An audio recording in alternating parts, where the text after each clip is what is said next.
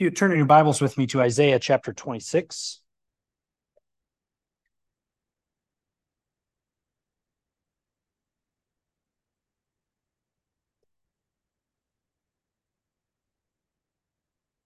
After Proverbs and Ecclesiastes, just before Jeremiah. Book of Isaiah, the prophet Isaiah, chapter 26. And our text for this evening comes in verses 3 and 4.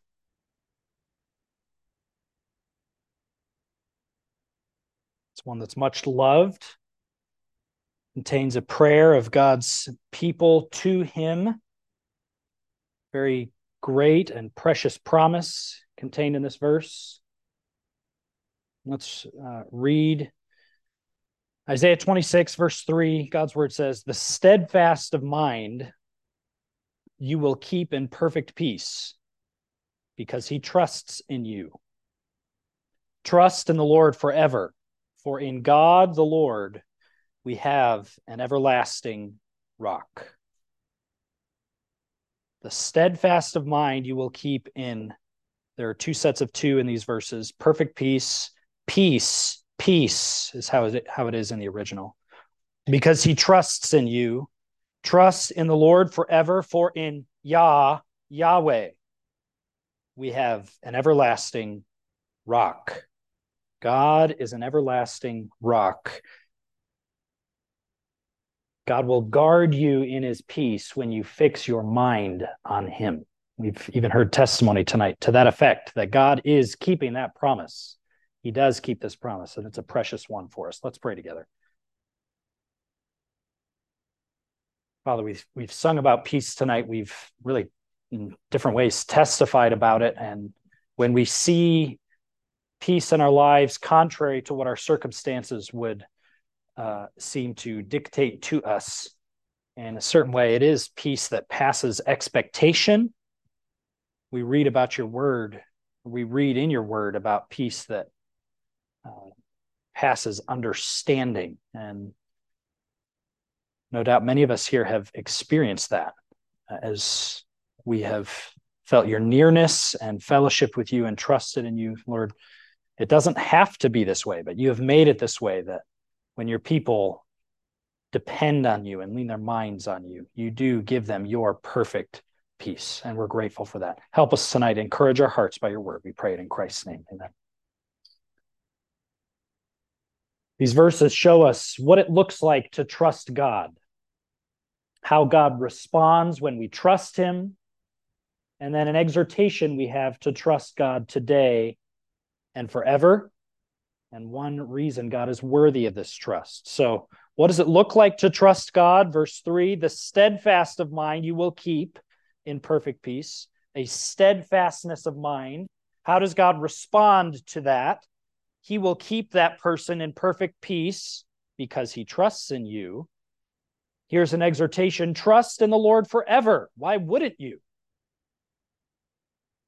And the reason, for in God the Lord, we have an everlasting rock. There is an indication here, an acknowledgement here, isn't there, that life doesn't tend to go this way. Life in this world does not lend itself towards perfect peace, really towards perfect, it seems, chaos. Perfect unsettledness, perfect turbulence in many times. There are many trials in our lives, many difficulties, many things that would cause us fear or unsettle us, things that fill us with doubt, things that we just aren't certain about. We can't know the future. But in the Lord, God the Lord, we have an everlasting rock. We can trust in him. We should trust in him. And we'll see tonight how God responds to those who trust him. In these verses, we see that, and then why we should set our hope and our expectation in God alone. It's this reason God promises his perfect peace to those who depend solely on him. Before we get into it, we should ask ourselves, what is God's peace? What is perfect peace? You know the word for peace, the Hebrew word is shalom. The words here are shalom, shalom. What is God's shalom? It's an intensified language here. Peace and peace, as someone has said.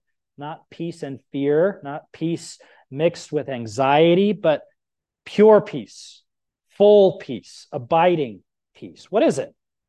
In the Old Testament, this word describes often being without things that are negative and being with things that we count positive.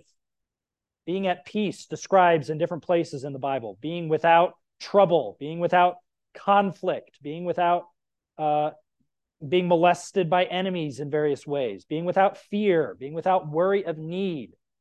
Positively, it describes having rest and ease, having provision, having assurance of God's favor, having what you request, having satisfaction from God, being unaffected, having success, being whole, having health. This is completeness, soundness, welfare. This isn't just, I want world peace, right? In some kind of superficial, limited way that's never going to last. This is God's peace to your whole being. And I want us to see in the time that we have 5 things tonight. The only person who can have God's peace is a growing Christian. The only person who can have God's peace is a growing Christian. If God is responding to those who trust him, God is promising his perfect peace to those who lean wholly on him. I believe these verses, really, there's a limitation here. And you see it in the first words, the steadfast of mind you will keep in perfect peace. This is the kind of person who can have perfect peace. I would say the only kind of person who can have God's perfect peace. I think you could describe it in terms of a growing Christian. Why do I say it that way? Well, because steadfastness of mind isn't some natural disposition. This isn't something you can be born with. It's not describing some great quality of mind. Having a steadfast mind isn't just some natural innate gift or ability that some people are born with and some people aren't. And if it's not in your genes, you're out of luck. No, it's not like that. Maybe you know people who have the kind of personality that nothing really seems to faze them. They're just, we have this word, unflappable, right? A steady eddy. And they just go like this and, oh, that happened. Okay. Your cat just died. Okay. Maybe I shouldn't use that as an example. People have this kind of personality, right? That might be a personality trait we admire, but that is not a steadfast mind. You don't have to have a particular personality to have perfect peace. Steadfastness of mind is actually a disposition of faith. And that's the reason I say it's a Christian, but not just a Christian, a growing Christian, because there's indication here, if you look back in verse 1 of chapter 26, that not all people necessarily have this. In that day, Isaiah 26:1 says, this song will be sung in the land of Judah. We have a strong city. He sets up walls and ramparts for security. Open the gates that the righteous nation may enter, the one that remains faithful. And then our verses, our text for this evening. The steadfast of mind you will keep in perfect peace. This might not be all Christians. And why does that happen? We'll see as we go along why it might not be all Christians who automatically get this, although we do have some peace in our hearts, certainly peace with God, and we can have peace about that. But I believe this phrase, the steadfast of mind, describes people who are acting in a mature way, not an immature way. Not just having the faith, as someone described it, the faith of reliance, the faith of depending on God for salvation, but the faith of assurance. I was helped in a Puritan, William Bridge was his name, making that distinction. Of course, if you're a Christian, you believe and you rely on Christ alone for your salvation, but you may not have full settledness and assurance of all of the situations you're facing in life. Steadfastness of mind here. Someone with a steadfast mind is someone with an attitude and an outlook of expectation, of hope in God, waiting on God, looking and expecting a good outcome from God about things that you cannot yet see. You may know the King James Version translation of this verse. You will keep him in perfect peace whose mind is stayed on thee or supported on thee. Elsewhere in the Old Testament, this word is translated as laying your hand on the sacrifice or leaning against something, even being sustained. Samson, it said, when he's had his eyes gouged out and he's being mocked in front of the Philistines and he's in the great house, he braces himself against the pillars of the house and he cries out to the Lord for strength one final time. And he kills many of God's enemies by tearing down that house. But that's that word, he's bracing himself. Where God speaks about, do not lean on untrustworthy Egypt. They're like a reed that will go up into your hand. Have you ever gotten a splinter that big? That hurts. Don't lean on this untrustworthy source of help. It's the same word. The person with a steadfast mind is the person whose mind is leaning on God. It's fixed on God. In a relationship, it's actually a decided and settled trust in God and nothing else. Unwavering dedication to God. This would, of course, stand in contrast to self-confidence, wouldn't it? That we think we have some ability in and of ourselves to get ourselves out or to save ourselves, to rescue ourselves, to always be able to find another solution. I believe a New Testament equivalent here would be the idea of being single-minded versus being double-minded. Let him ask in faith, nothing wavering, not double-minded, kind of wanting God's help. And God, I really need your help, but I kind of really want to hang on to this too. And you're just one option of a few. No, it's single-minded dedication to have God and nothing else. And why does this take faith? Well, because we can't see God. You can log on and you can see a bank account, can't you? You can see a skill that you have. You can sense these things and rely on these things. But you can't see God with your eyes. You have to lean on him by faith. We were talking yesterday after our men's Bible study how David committed himself completely to the protection of God against Saul. And of course, David fled from Saul. David gathered intel to flee from Saul. He hid, he ran, but he didn't depend on Joab, who said, let me kill him. He didn't depend on his own battle skill to get him out. He depended on the Lord. It's an exercise of faith to have a steadfast mind, to lean on the Lord completely. Trust in the Lord with half of your heart and lean partially on your own understanding. Is that what it says? No. Trust in the Lord with all your heart and lean not at all on your own understanding. In all your ways, acknowledge him, and he will direct your paths.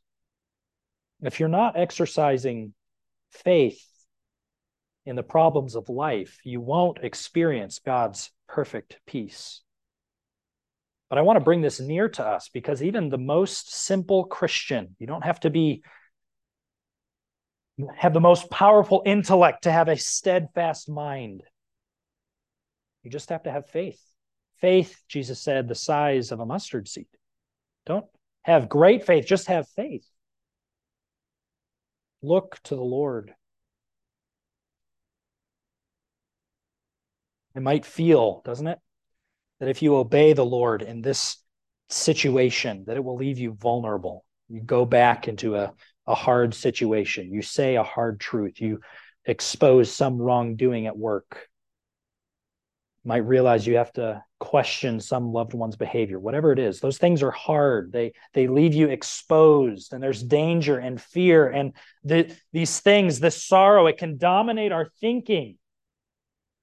But God calls us to lean on him in our thinking, not to stand on your own, not to flit from thing to thing, that this will help me, this will help me. No, it's God, and I have to have him.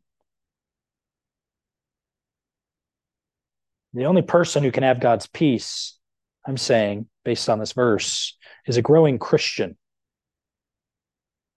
If you have a mind fixed solely on God for his help alone, you will have God's peace, God says.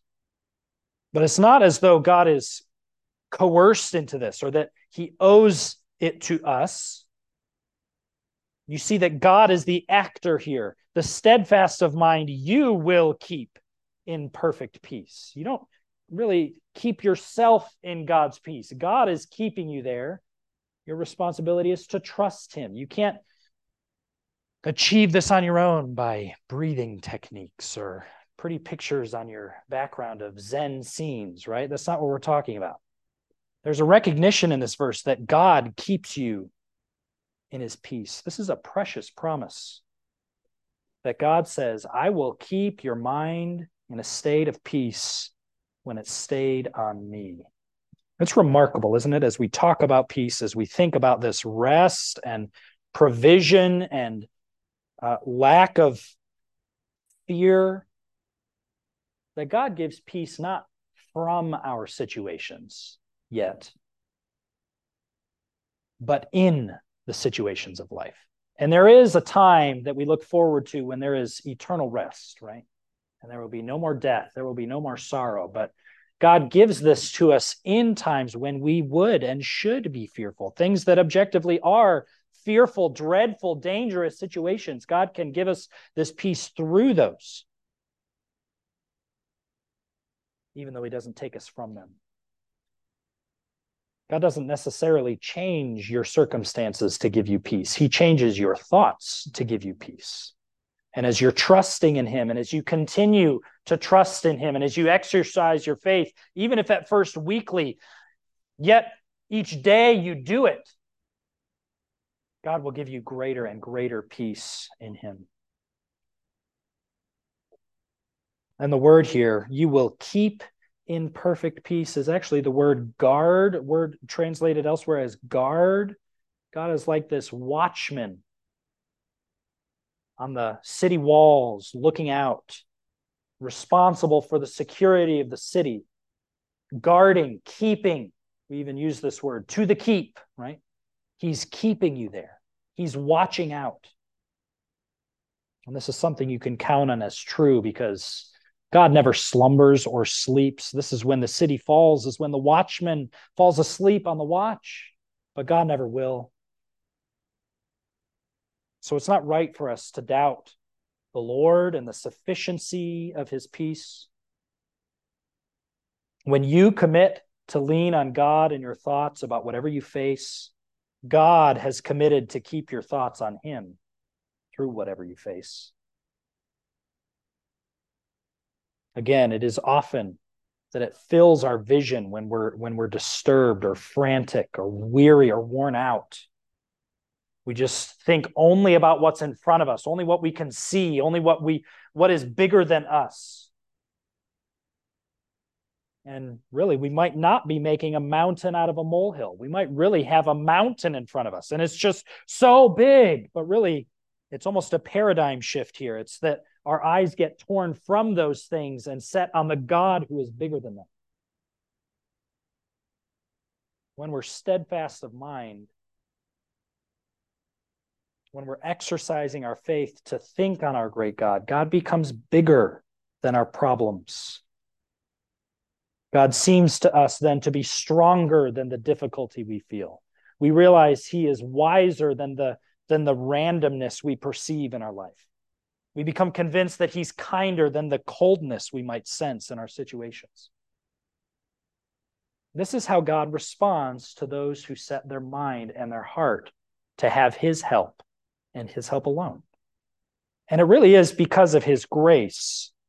And I draw attention to that because we could maybe get a wrong idea here by the end of the verse. The steadfast of mind you will keep in perfect peace because he trusts in you. Again, I want to emphasize this being kept in perfect peace isn't the product of our work. It's really a reward, you could say, but it's a reward for humility and how God responds to our faith.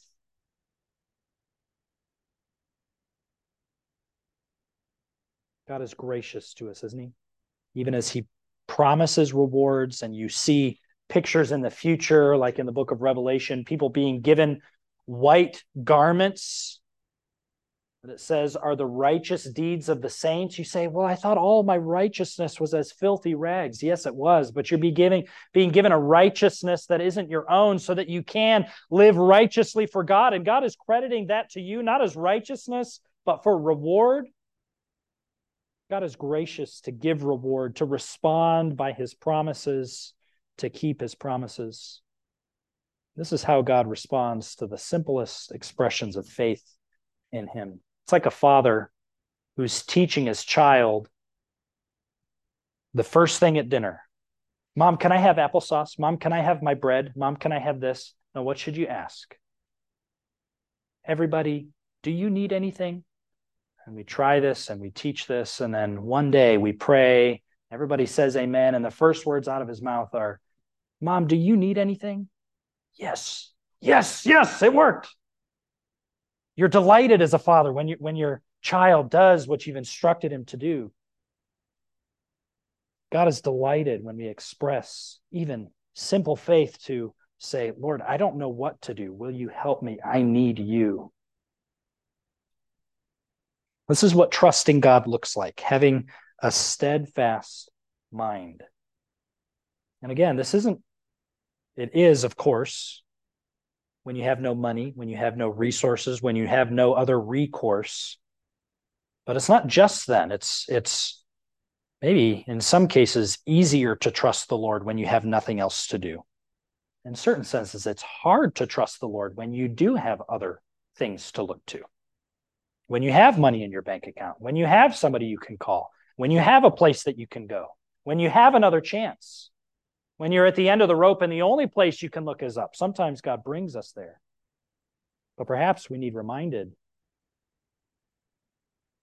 that it's even when we still have human resources. When you lean on God in your thinking, it allows God's word to be more credible to you than your feelings, to consider God's word as more authoritative in your life than any other voice. There's an author I remember reading challenging this idea about meditation. He was urging Christians to meditate, and he's setting out a particular method. And he was kind of tackling this challenge of people who say, well, I'm not any good at meditating. I can't do that. I'm not smart enough. And he asked the question, well, do you worry? Do you ever worry about anything? He said, yeah, you do. And that means you're good at meditating. What do we do when we worry? We say, oh, well, what if this happens? And we're thinking about all the possibilities of things that could happen, all the alternatives, all the contingencies, all the things that could happen, and we just worry and we never talk to the Lord about them. That's meditating. Meditating and fixing your mind on God maybe thinks about the same problem, but in a different way, and it brings God to bear on these things. You're exploring possibilities and alternatives and solutions, trusting God with your troubles, bringing God to bear on these things in a way that honors him. God, I don't understand, but you do.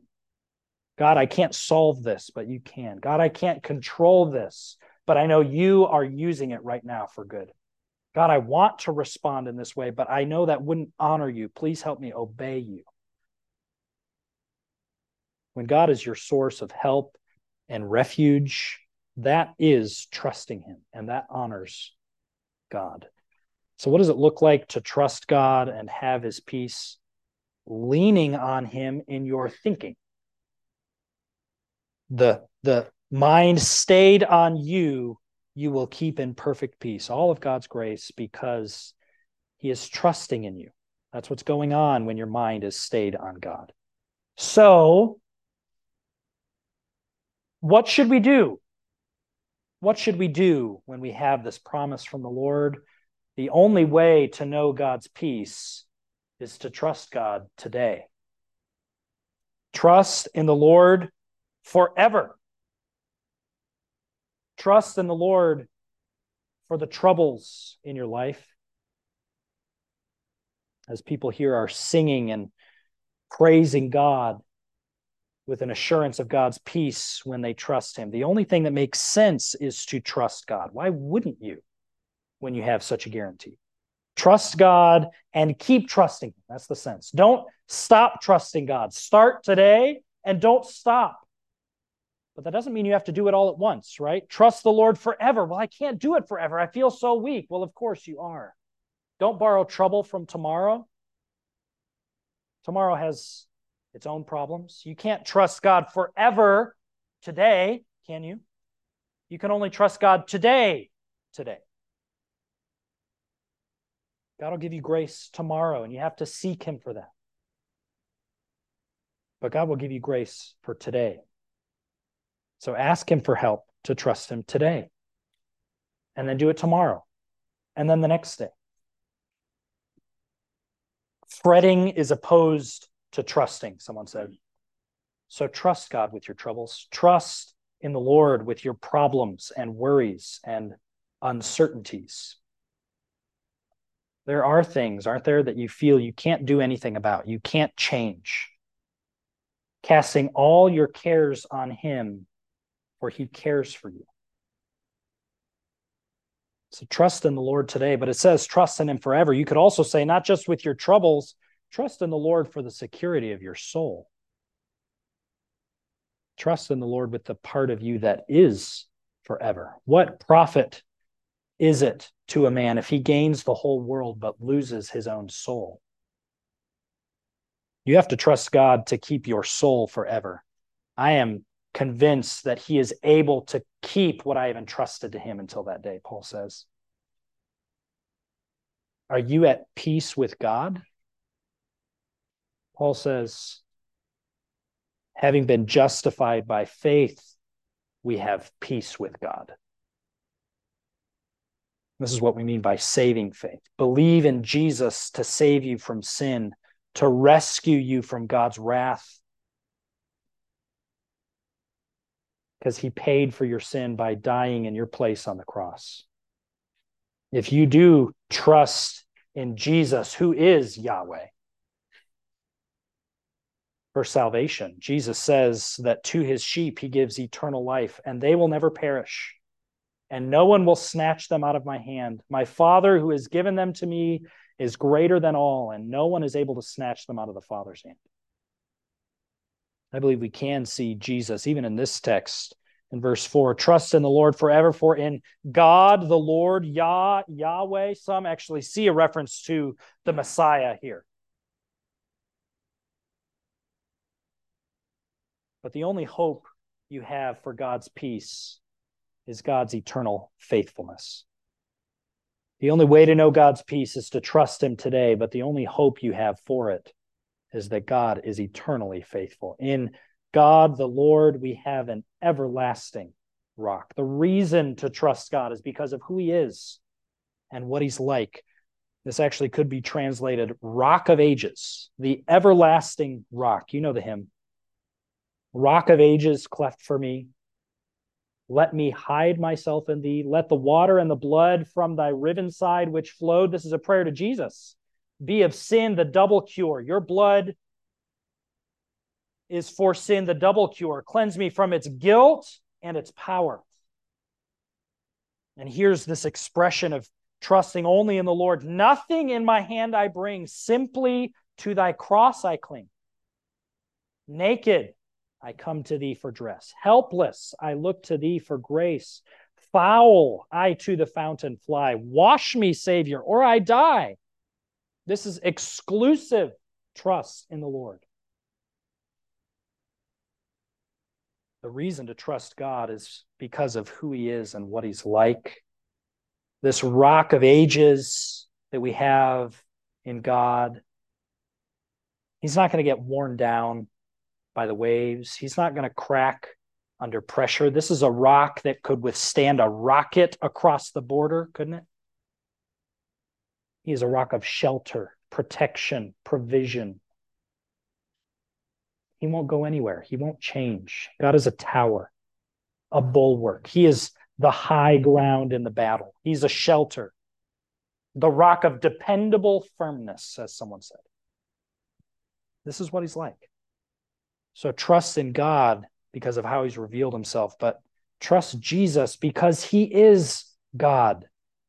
Paul writes to the Corinthians that it was from one spiritual rock that the people of Israel drank. And that rock following them in the wilderness was Christ.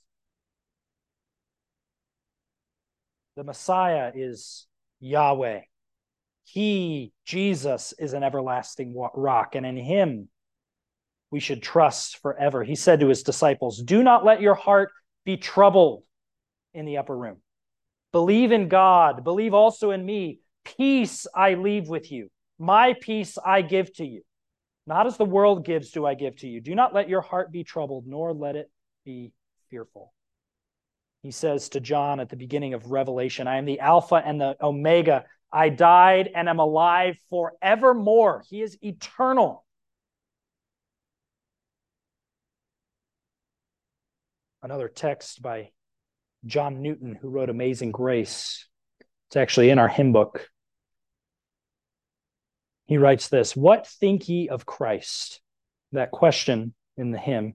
What think ye of Christ is the test to try both your state and your scheme. You cannot be right in the rest until you think rightly of him. As Jesus appears in your view, as he is beloved or not, so God is disposed to you, and mercy or wrath is your lot. What do you think of Jesus? What have you done with Jesus? Are you disposed towards him to love him and to claim him as your only eternal security for your soul or not? Based on that question, that is how God is disposed towards you. If you've taken Christ, if you trust in Christ, if you've turned from your sin, God has a disposition of mercy towards you. But if you have rejected Christ and you are not trusting in the Rock of Ages, you face only God's wrath. He says in another verse, the last verse of that hymn, if asked what of Jesus I think, though still my best thoughts are but poor, I'll say he's my meat and my drink, my life and my strength and my store, my husband, my trust and my friend, my Savior from sin and death's gall, my hope from beginning to end, my portion, my Lord, and my all. The surest, really the most important peace to have is to have peace with God through the Lord Jesus Christ, the Prince of Peace. If you don't know him, you're not trusting in the Lord. You're trusting in something else, because Jesus is the Lord. But if you do know him, you can trust him, and you can trust him forever. He will keep you forever.